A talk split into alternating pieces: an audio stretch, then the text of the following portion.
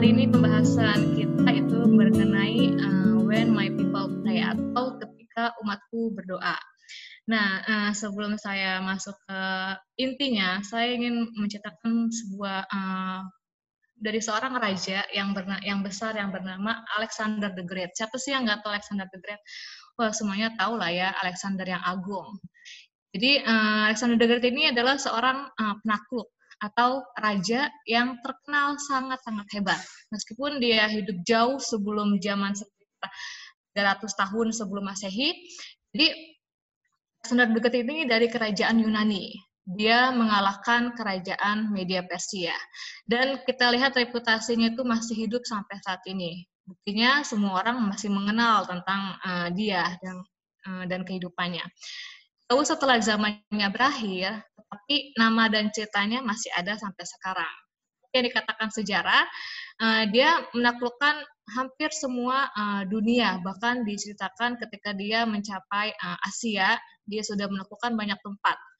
Dan ketika dia sampai ke benua Asia, dia menyadari bahwa nggak ada lagi tempat, tidak ada lagi negara, dan tidak ada lagi kerajaan yang dia bisa taklukkan. Jadi intinya semuanya udah dia taklukkan gitu. Dan pada saat itu uh, dia melihat bahwa selain reputasinya sebagai penakluk, penakluk yang besar, uh, dia juga dikenal sebagai penguasa yang berbelas kasih. Jadi setiap tahun dia merayakan uh, hari berbelas kasihan. Ini dari searching yang aku dapatkan ya teman-teman.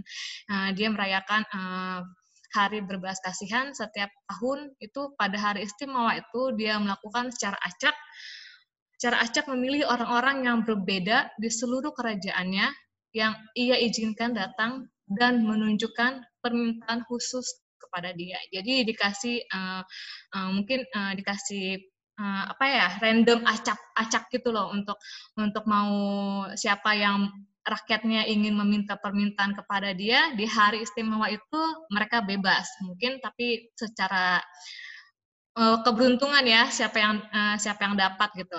Namun dia buka itu hari berbelas kasihan. Dan uh, mereka boleh minta apa saja yang uh, mereka inginkan dan mereka butuhkan. Dan Alexander the Great ini akan mengabulkan permintaan mereka. Ada banyak orang yang minta makanan, minta pakaian, minta uh, uang untuk obat-obatan dan apa saja. Nah, satu kali cerita, ada cerita, mungkin teman-teman kalau yang suka uh, yang suka belajar sejarah nih ya, Alexander the Great, pasti teman-teman uh, tahu nih sekilas tentang background dia, seperti yang tadi aku udah kasih tahu. Satu kali ada satu pria yang datang kepada uh, uh, kepada juru bicaranya raja ini, katakan bahwa pria ini sangat-sangat unik. Kenapa? Karena ketika dia datang, dia berbicara kepada juru bicara raja. Ini yang menginginkan uh, dia ini mengatakan bahwa Pak, saya bolehkah tolong beritahukan kepada raja bahwa saya ingin mendirikan sebuah istana gitu, istana dan sampaikan permohonan saya. Juru bicaranya mengatakan bahwa ada yang menginginkan sebuah rencana dan dibilang saya ingin, namun dia bilang uh, dia mengatakan bahwa saya ingin uh, istana dengan ada tempat ininya. Jadi permintaannya tuh besar sekali yang bicaranya ini menganggap ah lu tuh nggak layak gitu, lu tuh nggak nggak pantas untuk untuk minta hal semacam itu gitu. Yang lain aja mintanya cuma minta pakaian, minta uh, uang, minta obat, tapi lu mintanya minta dibuatin uh, rumah gitu, istana gitu kan.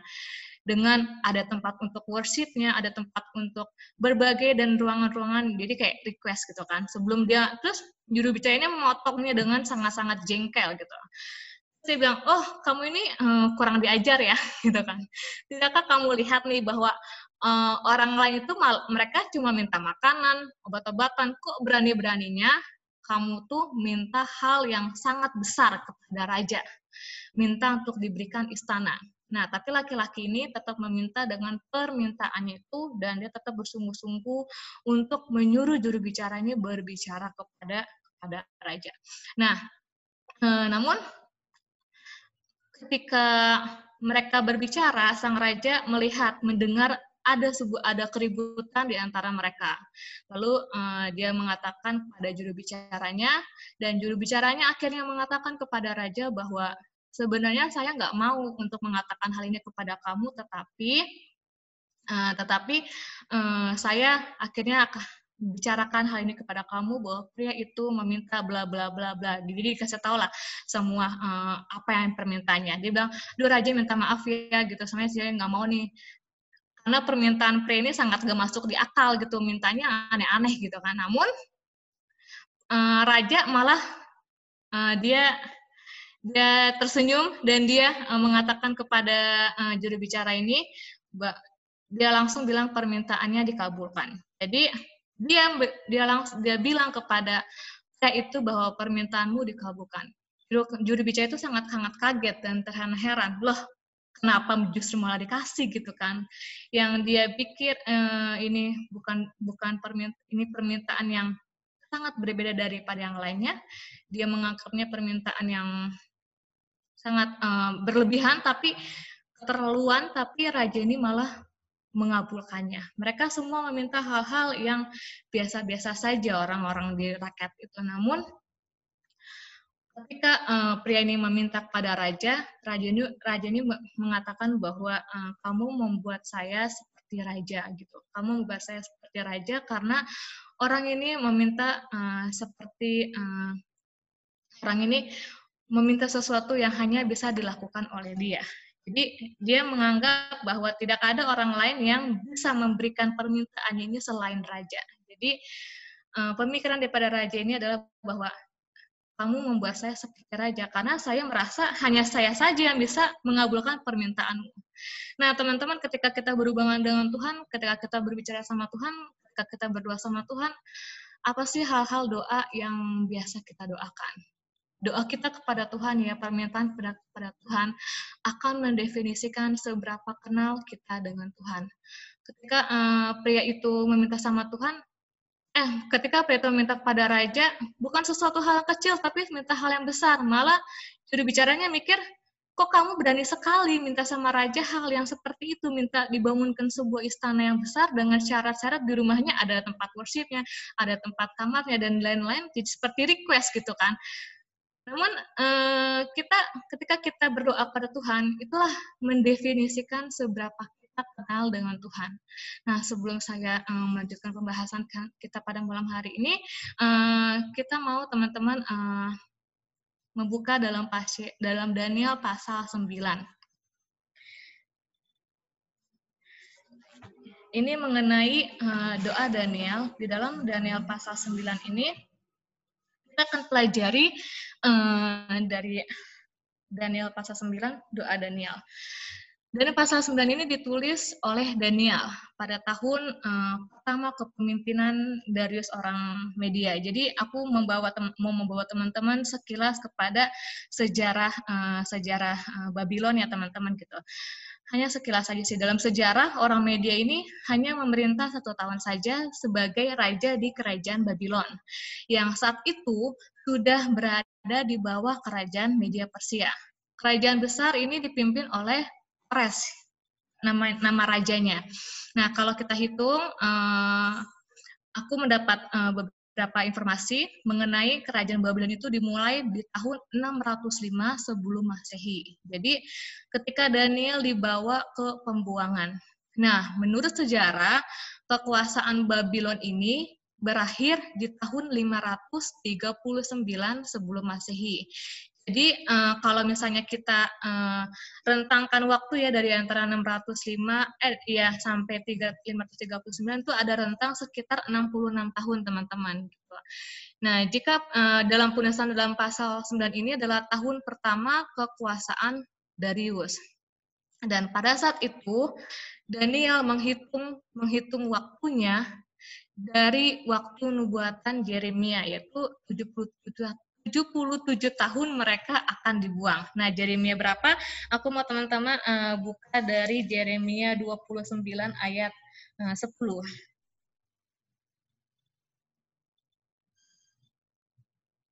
Eh, iya.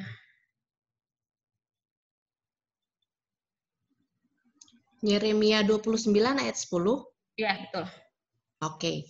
Yeremia 29 ayat 10 sebab beginilah firman Tuhan, apabila telah genap 70 tahun bagi Babel, barulah aku memperhatikan kamu. Aku akan menepati janjiku itu kepadamu dengan mengembalikan kamu ke tempat ini. Yes. Jadi di ayat ini dibilang bahwa 77 tahun mereka akan dibuang. Nah, dalam pemerintahan ini dalam pemerintahan ini dari kita Babylon itu 605 ke 539 ada sekitar 66 tahun. Berarti 66 tahun ke 77 sekitar bisa berapa lagi tuh ya beberapa tahun lagi. Nah, saya ingin teman-teman juga membaca dari Yeremia 25 ayat 11.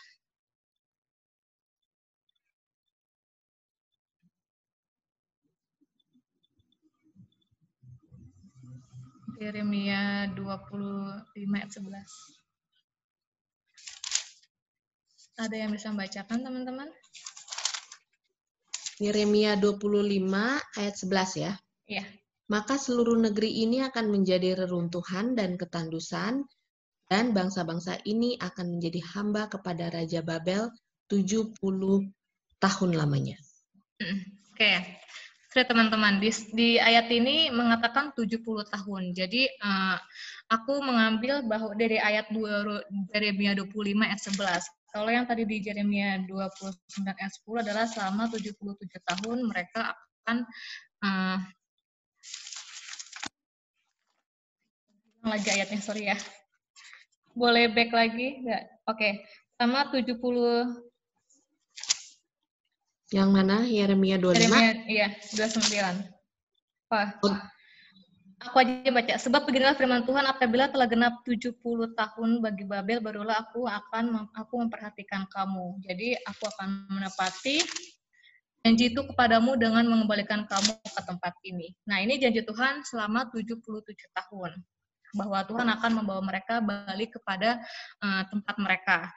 Nah, di dalam Yeremia 25 ayat 11 dikatakan yang tadi dibilang bahwa selama 70 tahun mereka akan menjadi hamba, menjadi hamba Babel di Babylon itu yang dipimpin oleh uh, Darius. Berarti rentang 66 tahun ke 70 tahun itu ada sekitar uh, eh, 4 tahunan ya, 4 tahun, 4 tahun lagi ya. gitu. 4 tahun lagi. Nah, Ya, saya juga uh, menuliskan dalam Yesaya 45 ayat 1, uh, boleh di uh, siapa yang bisa baca, Yesaya 45 ayat 1 dan ayat 13. Di sini ya saya hidup jauh sebelum Yeremia dan ya saya juga sudah menuliskan siapa yang akan melepaskan orang-orang Israel dari pembuangan di Babylon. Teman-teman ada yang bisa baca ya Yesaya 45 ayat 1 dan 13.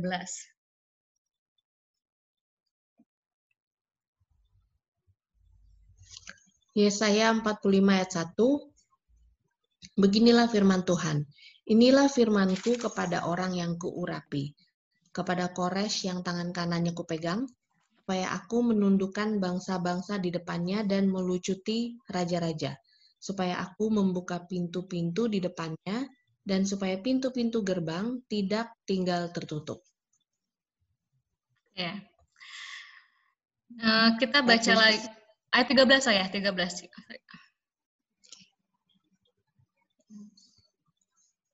Akulah gerakan Kores untuk maksud penyelamatan, dan aku akan meratakan segala jalannya.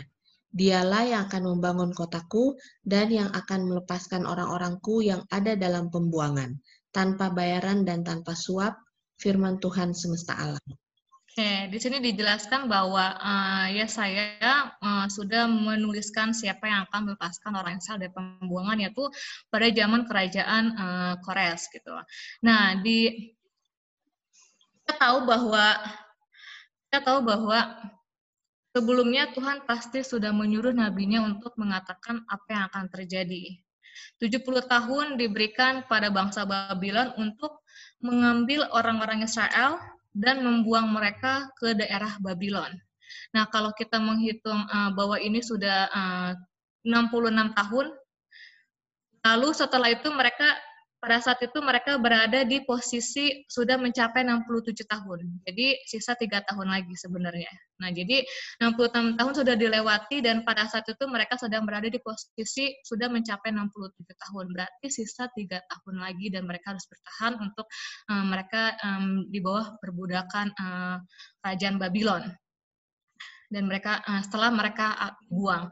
Dan raja besar yang mengalahkan Babylon itu sama halnya dengan raja yang dikatakan oleh Yesaya di dalam Yesaya 45. Nah, maka Daniel tahu kalau ini sudah sudah ke 60 tahun eh 67 tahun pada zaman itu maka tinggal tahun lagi maka tinggal tiga tahun lagi akan dipulangkan Tuhan ke tanah mereka yaitu ke tanah perjanjian dan mereka akan akan bebas daripada uh, budakan semua uh, kita, kita tahu sebab nubuatan tentang kepulangan mereka ke tanah perjanjian mereka, tanah yang mereka idam-idamkan sebenarnya sudah lengkap.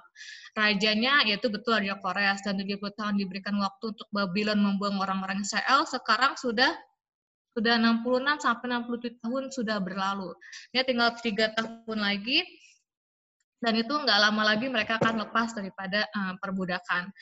Kenapa Daniel uh, begitu ngotot gitu berdoa dengan ketika kita kita tahu ya siapa sih yang nggak tahu cerita tentang Daniel gitu loh. Uh, Daniel yang dia uh, masuk ke lubang singa karena dia istilahnya di fitnah gitu ya. Di fitnah dia uh, ketahuan uh, berdoa kepada Tuhan dan dia nggak takut. Apa pun yang dia hadapi dia nggak takut ketika dia mau berdoa dan berbicara kepada Tuhan. Kenapa Daniel begitu ngotot ya gitu dia berdoa uh, dan dia uh, dengan dengan santainya dia berdoa menghadap ke Yerusalem gitu. Di tengah-tengah ancaman Daniel bahwa Daniel akan dibuang ke lubang singa, kenapa dia tetap ngotot untuk dia mau tetap berdoa sama Tuhan dan menyembah dan menyembah Tuhan? Karena dia tahu bahwa dia punya satu proyek, satu proyek doa yang sangat-sangat begitu besar. Ini adalah um, proyek doa yang sehubungan mereka akan pulang kembali ke tanah perjanjian mereka, yaitu ke tanah Yerusalem. Dan proyek yang sangat besar ini yang harus mereka lakukan. Dan yang lakukan uh, untuk bangsa-bangsanya. Mungkin Daniel berkata pada teman-temannya ya, Sadrak, Mesar, Sadrak, Nego, mungkin dia bilang bahwa inilah saatnya kita harus betul-betul berdoa Sebab Korea sudah datang dan Korea sudah mengalahkan Daniel. Tiga tahun lagi uh, dia dia mungkin bilang sama teman-temannya, uh, teman-teman kita tinggal tiga tahun lagi nih kita akan balik, kita akan pulang gitu, kita akan bebas daripada daripada uh, daripada perbudakan kerajaan Babylon. Dan aku yakin banget sih pada saat itu pasti mereka Daniel menguatkan teman-temannya gitu, dan bahkan dia menguatkan bangsa-bangsanya. Dia memberikan janji bahwa seperti tiga tahun itu seperti uh, seperti tiga hari gitu ya. Saya kayak seminggu gitu kan. Yakin banget sih pasti setiap hari bergumul dia berdoa terus sama Tuhan. Dia nggak mendoakan untuk dia dia sendiri tapi dia mendoakan untuk bangsanya supaya dia bisa membuat supaya Tuhan bisa menolong dia untuk membebas membebaskan bangsanya dari perbudakan dari kerajaan Babylon. Nah, sama seperti hmm, ketika Daniel berdoa, dia tidak peduli apakah ada dekret yang mengharuskan dia, mengharuskan orang-orang tidak boleh berdoa kepada Tuhan. Pada saat itu kan kita uh, yang kita sudah mendengar lah cerita ya tentang Daniel ini bahwa uh, Daniel ini mereka raja membuat perintah supaya tidak boleh ada yang berdoa sama Tuhan kan gitu kali salah. Dan namun Daniel nggak peduli larangan orang untuk tidak boleh berdoa kepada Tuhan, dia tidak peduli itu. Dia akan masuk ke gua singa, dia nggak peduli itu. Karena ada satu hal yang jauh lebih penting daripada itu. Karena dia ingin menolong bangsanya untuk bisa keluar daripada perbudakan itu. Tidak akan lama lagi teman-teman kita akan pulang ke rumah kita gitu loh. Uh, apakah teman-teman uh, Daniel pada saat itu sudah tua? Dia sudah lelah di tempat pembuangan, hidup di negeri orang, dan kerinduannya untuk kembali ke tanah perjanjiannya itu tidak lekang oleh usia. Apakah teman-teman juga merasakan hal yang sama gitu, yang dirasakan oleh eh, Daniel? Ketika eh, kita berdoa, apakah kita mengarahkan pandangan kita ke surga?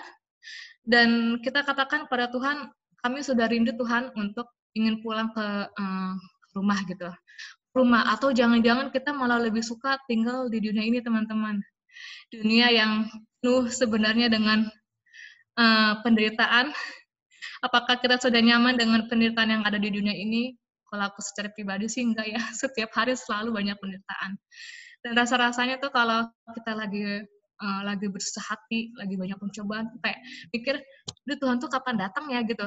Tuhan tuh pengen cepet-cepet datang, langsung aja bawa kita ke surga deh sama-sama. Dan di surga karena kita ngebayangin nggak akan ada lagi namanya penderitaan, uh, kesengsaraan gitu kan, hal-hal lain. Dan uh, dan sometimes aku juga merasakan hal yang sama gitu. Ketika lagi berbeban berat, mikirnya, aduh, Tuhan mendingan datang deh. Tapi mikirnya ketika Tuhan datang apakah gue nanti like masuk surga atau enggak ya? Itu kan akan kayak uh, pengen memperbaharui kehidupan dulu. Jadi uh, ketika sebelum sambil menantikan Yesus datang uh, memperbaiki kehidupan kita kehidupan pribadi masing-masing kita untuk uh, bisa layak di hadapan Tuhan gitu. Karena kita tahu bahwa apa yang kita singgahi? Bukan kita hidup selamanya gitu di bumi ini kita bukan hidup untuk selamanya tapi kita sebagai uh, hanya hanya numpang gitu. Hanya numpang tempat di mana tempat kita di tempat pada saat ini. Dan sebenarnya tempat kita bersama dengan Bapa di surga. Yaitu di kerajaan surga. Amin teman-teman. Amin amin nah kalau kita lihat ya di seperti Daniel yang walaupun berada di posisi yang tertinggi kita tahu Daniel tuh di posisi tertinggi orang nomor dua di kerajaan tersebut tapi dia tetap rindu mau pulang kembali ke rumahnya ke tanah perjanjian bersama dengan eh, bangsa-bangsanya. Nah, mari kita lihat lagi dan lanjutkan apa sih isi doa Daniel dari Daniel uh, ayat 3, Daniel 9 ayat 3. Uh, eh, boleh di teman-teman uh, boleh buka ya Daniel 9 ayat 3 dan bisa dibacakan juga yang yang available untuk baca.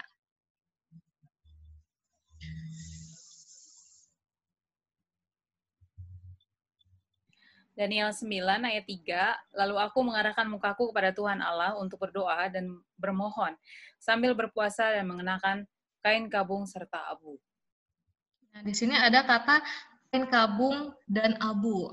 Untuk kita ketahui ya teman-teman bahwa uh, kain kain kabung itu adalah kain kasar yang terbuat dari uh, bulu kambing. Nanti teman-teman bo mungkin boleh di searching. Biasa digunakan beserta dengan abu kan ada kain dan juga kabung serta abu. Nah, mereka meletakkan di atas kepala itu artinya menandakan rendahan hati seseorang. Itu juga yang dilakukan oleh Ayub. Kalau kita melihat peristiwa Ayub, eh, Daniel orang nomor dua ini terbesar di kerajaan pada saat itu. Dia meletakkan dirinya jauh dan sangat rendah di hadapan Tuhan semesta alam. Bagaimana dengan kita? Apakah kita sudah merasa orang nomor dua di dunia ini? sering kali ketika kita berdoa malah kita meletakkan diri kita di bawah di posisi yang sepertinya Tuhan itu seperti uh, uh, di posisi yang lebih rendah daripada Tuhan gitu.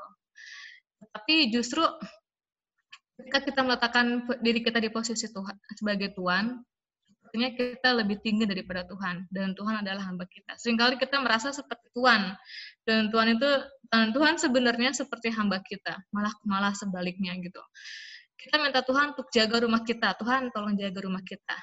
Apakah sepertinya Tuhan itu seperti satam gitu buat kita. Tuhan uh, jaga anak-anak saya gitu kan untuk yang orang tua di sini ya. Itu seperti babysitter gitu.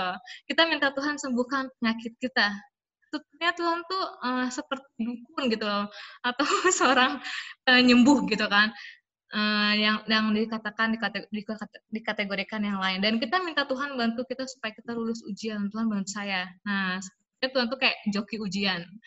Dan kita minta Tuhan berikan kepada kita uang yang banyak gitu. Sepertinya Tuhan tuh mesin ATM dan lain-lainnya bahkan kita minta apa saja yang kita mau uh, dan kita inginkan like-nya Tuhan itu seperti uh, lampu Aladin gitu kan nah kita mungkin tanpa ter, tanpa kita sadari kita memperlakukan Tuhan kita seperti itu teman-teman. Aku ketika aku mempelajari uh, firman Tuhan pada malam hari ini aku juga tertampar sih untuk diriku pribadi. Makanya aku bisa sharingkan juga pada teman-teman bahwa uh, pekabaran ini kan juga harus uh, kita bagikan agar yang merasa terberkati itu nggak cuma aku tapi teman-temanku juga merasa terberkati. kita minta Tuhan berikan kepada kita uang yang banyak, uh, kita uang yang banyak dan yang lain-lain. Bahkan kita minta, bahkan kita karena bahkan kita minta apa saja yang kita butuhkan. Kita mungkin berpuasa ya, tapi puasa itu apa sih gitu kan kita sering berpuasa tapi kadang mungkin tujuan kita lain gitu kan mungkin tujuannya hanya untuk memenuhi keinginan kita seakan-akan kita mau mencoba Tuhan untuk mengubah hati dan kehendak Tuhan untuk kita dan bukannya kita mencari keinginan Tuhan apa buat hidup kita. Kita minta apa yang kita mau dan kita bukan bertanya kepada Tuhan apa yang Tuhan mau. Sebaliknya, dengan Daniel merendahkan dirinya dan berbicara kepada Tuhan.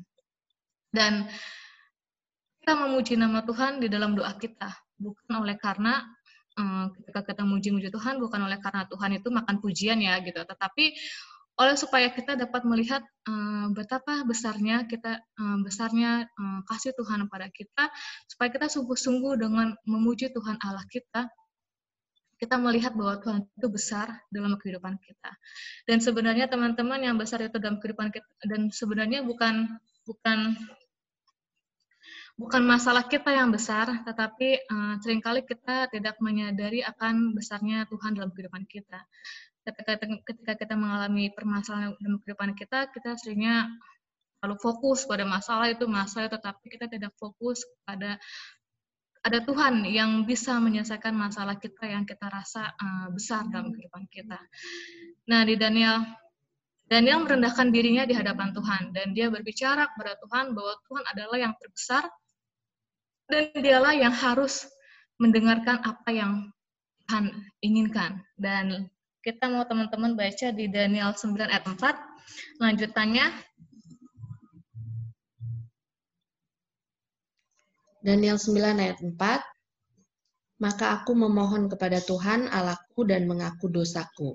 Demikian, ah Tuhan Allah yang maha besar dan dahsyat, memegang perjanjian dan kasih setia terhadap mereka yang mengasihi engkau, serta berpegang pada perintahmu. Ya, kita lihat doa Daniel di sini uh, dia memulai dengan puji-pujian. Dia dia mengatakan bahwa uh, kan Allahku yang besar dan dahsyat yang memegang perjanjian dan kasih setia terhadap mereka yang mengasihi engkau serta berpegang pada perintahmu. Sini Daniel memulai doanya dengan uh, puji-pujian pada Tuhan Allahnya. Teman-teman, tujuan Daniel dan uh, tuj sering kali kita berdoa kita menguji-muji Tuhan karena bukan karena bukan karena Tuhan tadi yang sudah seperti saya bilang bukan karena Tuhan tuh makan puji tapi karena kita mengagungkan Tuhan karena kita selalu bersyukur dengan berkat-berkat yang Tuhan berikan pada kita setiap harinya satu hari ini gitu loh. Satu hari ini berkat apa sih yang Tuhan berikan bagi teman-teman? Nah di dalam doa itulah ketika kita berdoa kita nah kita terlalu mengingat bersyukur gitu kan akan kasih Tuhan yang besar sehingga kita memuji-muji Tuhan itu secara otomatis keluar dari uh, mulut kita alam kita berikan pujian kita kepada Tuhan dalam doa kita. Itu juga yang, Dan, yang Daniel ajarkan bagi kita, untuk kita pada malam hari ini. Dia juga memulai doanya dengan puji-pujian. Sering puji-pujian akan melihat kita akan melihat kita dan mengakui bahwa Tuhan kita itu besar dan kita akan melihat bahwa masalah kita sebenarnya tidak ada apa-apanya di hadapan Tuhan. Nah, lanjut lagi di ayat 5 sampai 7.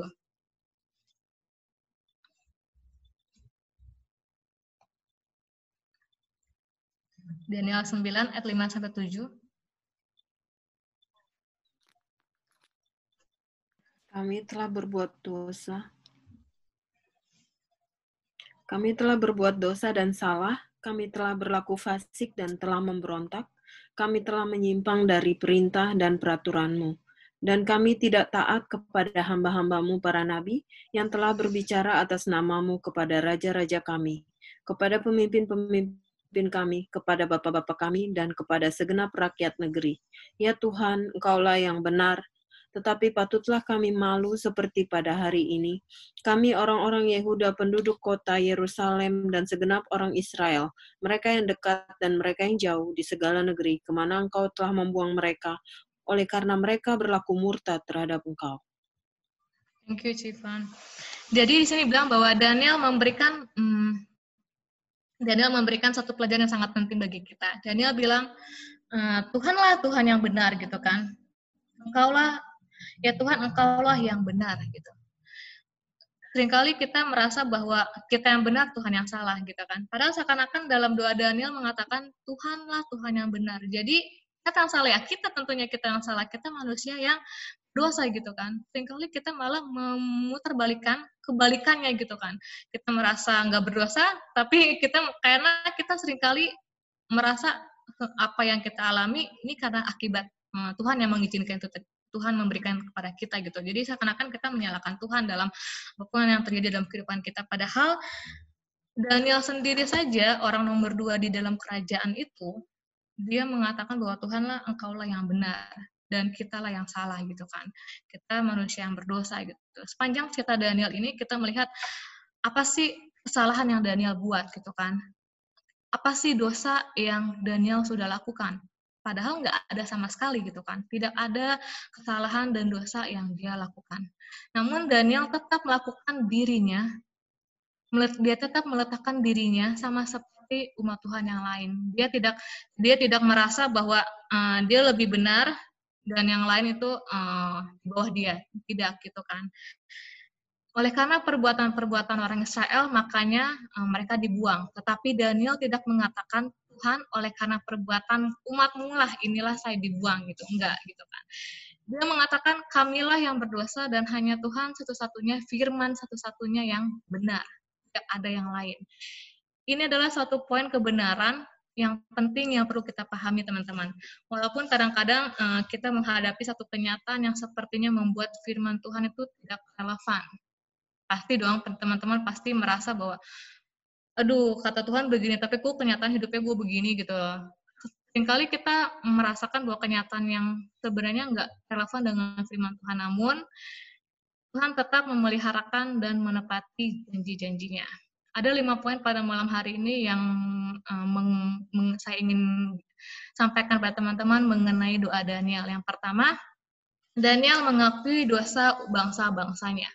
Dimulai dari ayat 5 sampai 15, lebih dari setengah doa Daniel dia mengakui dosa-dosanya dan juga dosa-dosa bangsa-bangsanya. Dan yang kedua, nanti teman-teman bisa baca lagi ya teman-teman dalam Daniel 9 ini. Uh, karena waktu kita nggak lama, jadi teman-teman nanti bisa baca lagi. Dan kedua, Daniel menggunakan ayat uh, dia menggunakan Alkitab di ayat 13 sampai 15. Alkitab membawa kehidupan perjalanan kita tidak melenceng ke arah yang lain. Dalam 1 Yohanes 3 ayat 16 uh, mungkin bisa dibacakan saya takut salah ya yang mengenai firman uh, mungkin bisa dibacakan 1 Yohanes 3 ayat 16 firmanmu Aku takut salah nanti.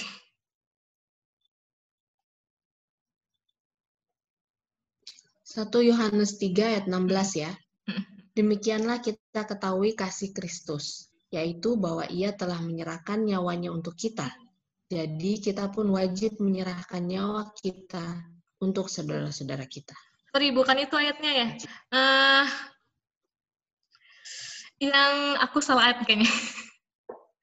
Yang uh, Alkitab uh, menyatakan kesalahan itu Yohanes 3:16 ya.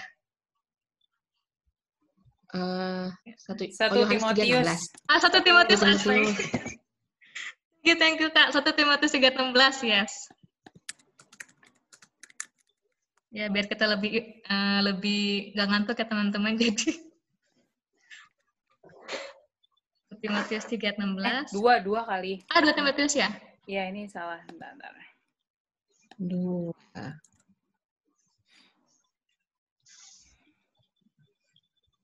Segala tulisan yang diilhamkan Allah itu ya? Yes.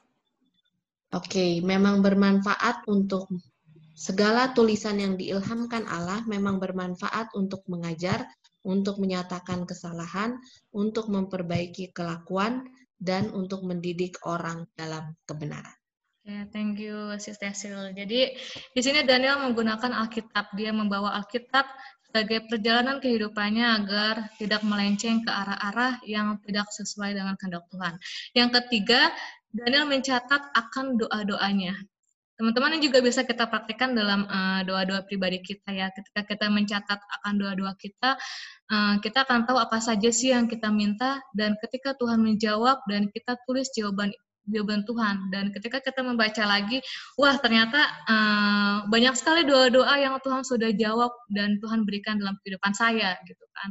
Karena uh, ketika kita minta sama Tuhan kita nggak bisa Tuhan uh, tolong berikan saya uh, ini dan ini. Kita harus meminta doa yang spesifik kepada Tuhan. Pasti uh, yang kita butuhkan dalam kehidupan kita agar Tuhan tahu dan Tuhan bisa menjawab doa kita. Dan kita catat itu doa-doa kita dan kita catat juga jawaban-jawaban Tuhan dan kita uh, akan merasa semakin bertumbuh lagi dalam iman pada Tuhan. Yang keempat, Daniel memohon agar kemuliaan Tuhan dan tempat kudusnya dikembalikan. Dalam ayat 16 dan 17 dibilang bahwa masalah utama Israel ini sebenarnya adalah karena mereka tidak menurut. Karena mereka berbalik tidak setia pada Tuhan. Pandangan uh, pandangan di depan kita bukan pada apa masalah kita, masalah kita akan mudah diselesaikan bila mana kita dekat dengan Tuhan. Dan yang kelima, Daniel meminta akan janji Tuhan dalam ayat 18 dan ayat 19. Ketika kita berdoa sesuai dengan kehendak Tuhan, maka Tuhan akan memberikan yang terbaik untuk kita. Ketika Daniel selesai berdoa, maka jawaban Tuhan itu datang. Seperti janji Tuhan pada Abraham, teman-teman, bahwa kamu akan diberkati. Itu juga akan sama dengan kita. Apakah uh, kita akan sama seperti Daniel? Apakah ini juga menjadi kerinduan teman-teman dan juga ini menjadi kerinduan saya pribadi? Apakah masih ada dosa yang belum saya akui di hadapan uh, di hadapan Tuhan? Apakah masih ada hal-hal yang belum saya lakukan untuk menyenangkan hati Tuhan? Biarlah uh, kita uh, bisa uh, mengikuti doa Daniel dan kita menjadi teladan uh, biar kita bisa menjadi um, bisa meneladani dari sikap Daniel dalam kehidupannya dan dalam doa pribadinya pada Tuhan. Uh, demikianlah firman Tuhan yang dapat saya bagikan. Uh,